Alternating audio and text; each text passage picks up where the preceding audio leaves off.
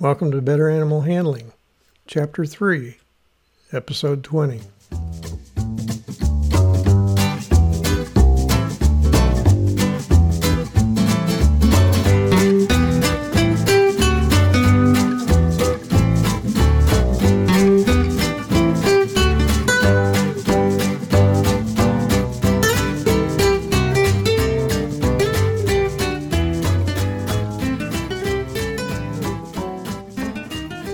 From the center of Missouri, USA, I'm CB Chastain, your guide to better animal handling, and Abby, my cattle dog and dogmatic co-host.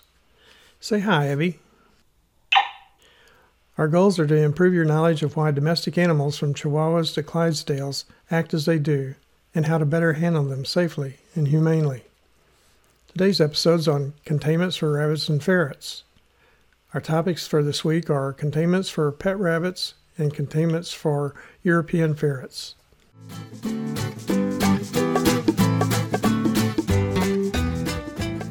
Rabbits are social and should be housed in groups of two or more, but bucks should not be housed together due to the risk of fighting. Adult males will try to castrate each other. Allowing pet rabbits to run free in a house can be expensive and dangerous. Rabbits will eat carpet, gnaw on furniture, destroy houseplants, and bite electrical cords.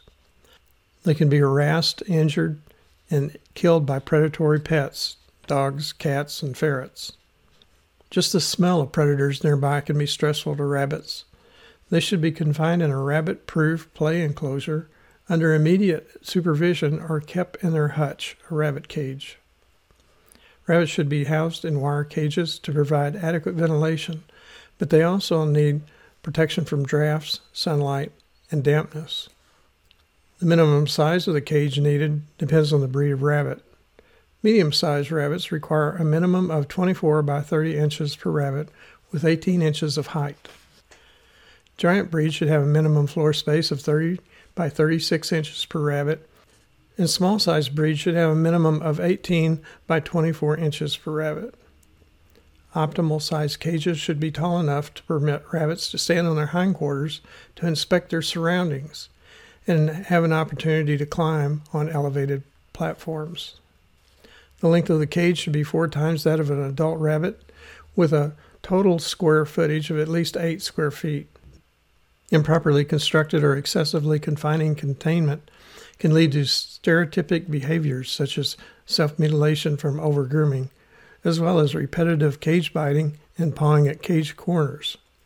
Wire cages can be somewhat self-cleaning, provide good ventilation, handler visibility, and parasite control. Cages with wood frames in direct contact with rabbits will be gnawed and soaked in urine and feces, making them incapable of being adequately cleaned. The floor should be 1/2 by 1 inch mesh and at least 16 gauge. The sides and roof can be 1 by 2 inch mesh and at least 12 gauge. Unlike front opening doors, top hinge doors will remain closed even if accidentally left unlatched. In addition, open top hinge hutch doors are not an obstruction to a handler's movement around the outside of the cage. Outdoor hutches should be surrounded by a tall mesh or solid fence to prevent access by predators, especially roaming dogs. Abby says, "Just dogs? Isn't that species profiling?" To keep walls free of urine, feces, and fur, aisles 3 foot wide should be created between hutches and wooden walls of a shelter. Hanging hutches from the ceiling of enclosures facilitates removing manure and eliminates the rotting of wood or rusting of metal hutched legs. Some solid bottom area should be provided in an otherwise wire bottom cage to allow the rabbit to rest its feet from the pressure of wire, which does not distribute the pressure of the rabbit's body weight in a normal manner and can cause chronic foot problems. Cages should be waterproof and draft free. 2 sides of the hutches should have visual barriers such as shrubs or buildings for partial relief of predator surveillance of the rabbits and to block the wind. Household pet rabbits can be offered outdoor exercise for environmental enrichment. If an outdoor enclosure is escape-proof, predator-proof, and the rabbit's time outdoors is closely supervised. Portable pens made for dogs can be used on concrete surfaces to temporarily contain rabbits for exercise. If the pen is placed on a grassy area, the rabbit must be more closely monitored to keep it from burrowing under the fence. Rabbits evolved to survive in the safety of burrows. All hutches should contain a hide box or other burrow-like shelter to relieve stress. Loose straw or hay can also provide a chance to burrow as well as to eat the hay or straw. Alternatively, paper products, towels, and newspaper should be provided as substrate. Hide boxes or shelters within an enclosure should be strong enough to support a rabbit if it decides to perch on top of it. A feeding and exercise area and separate resting area should be provided. Enclosure enrichments can include cardboard boxes, vegetable treats, untreated wood, paper bags, blankets, cat tunnels, and large breed dog toys that cannot be gnawed into pieces. Since interest in specific enrichment objects will gradually wane, different enrichments should be regularly rotated in and out of the enclosure. Nest boxes are needed for pregnant does, which are female rabbits, and does with litters. Nest boxes should be made of 1/2 by 1 inch mesh wire, 18 inches long, 10 inches wide, and 10 inches tall for an average-sized breed. The top should be open to aid with ventilation and control of moisture in the nest. In cold weather, cardboard liners can be used outside the box to provide additional insulation.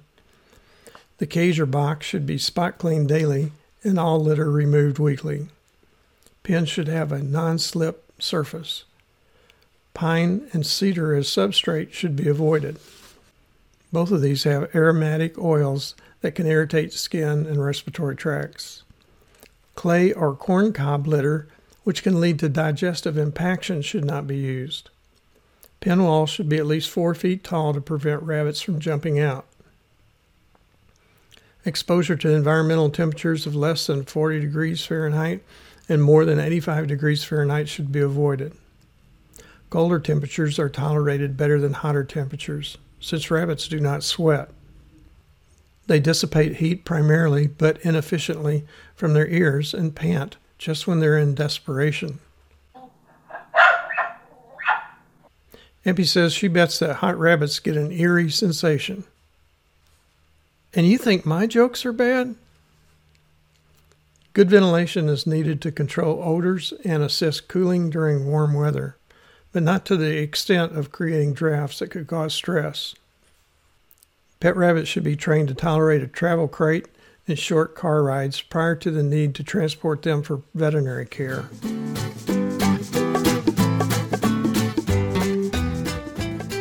Ferrets are nearsighted ground dwellers that live in burrows. Their enclosure should be a solid bottom wire cage with 1/2 by 1 inch mesh on the sides and a hiding box. A cage for 2 adult ferrets should be at least 3 by 3 feet and 2 feet high. Ferrets should be kept in wire or sheet metal cages with adequate playtime outside the cage. That is, at least 1 hour twice a day of supervised activity out of the cage. Aquariums should not be used because of inadequate ventilation. Solid-sided cages prevent them from seeing their surroundings, which is stressful to ferrets because they cannot satisfy their curiosity in what's going on around them. Wood construction should be avoided because of ferrets chewing and the wood absorption of urine. Multi-level cages with ramps and ledges pose the risk of falling injuries. Ferrets will learn to use a litter pan, but it must be cleaned daily. Substrates that produce dust should be avoided. Water should be provided in heavy, wide-bottom, tip-over-resistant bowls made of dense materials. Soft plastic bowls that can be gnawed and ingested should not be used. Zipper bottles should not be used because they do not permit ferrets to fulfill their natural desire to wash. Ferrets are very energetic and quickly bored. Cage accessories for hiding, burrowing, and exploring should be provided. Towels and blankets can be used for hiding and burrowing, but ferret nails can catch in looped fabrics, so these should be avoided.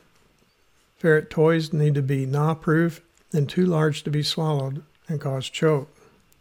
Flexible clothes dryer vent tubing or rigid PVC tubes can be used as simulated burrows for exploration and exercise. Cages should be placed in areas of early morning and early evening human traffic to provide mental stimulation. The best temperatures for ferrets are between 59 to 64 degrees Fahrenheit with 40 to 65% relative humidity.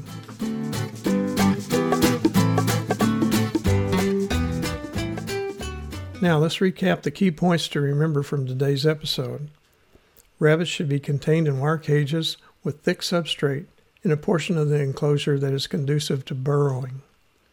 Ferrets have high energy and are quickly bored. Multiple enclosure enrichments and other forms of exploration and exercise are needed. Abby says it's time to wrap up this episode. More information on animal handling is available in my book, Animal Handling and Physical Restraint, published by CRC Press. It's also available on Amazon and from many other fine book supply sources. Additional information is available at BetterAnimalHandling.com. Don't forget, serious injury or death can result from handling and restraining some animals. Safe and effective handling and restraint requires experience and continual practice. Acquisition of the needed skill should be under the supervision of an experienced animal handler. Thanks for listening. Abby and I hope you'll come back next week when I'll talk about containments or caged companion birds. Hey Abby, do you ever wish you could fly like a bird? Oh, just every time an airline jams you into those tiny economy seats. Yeah, me too.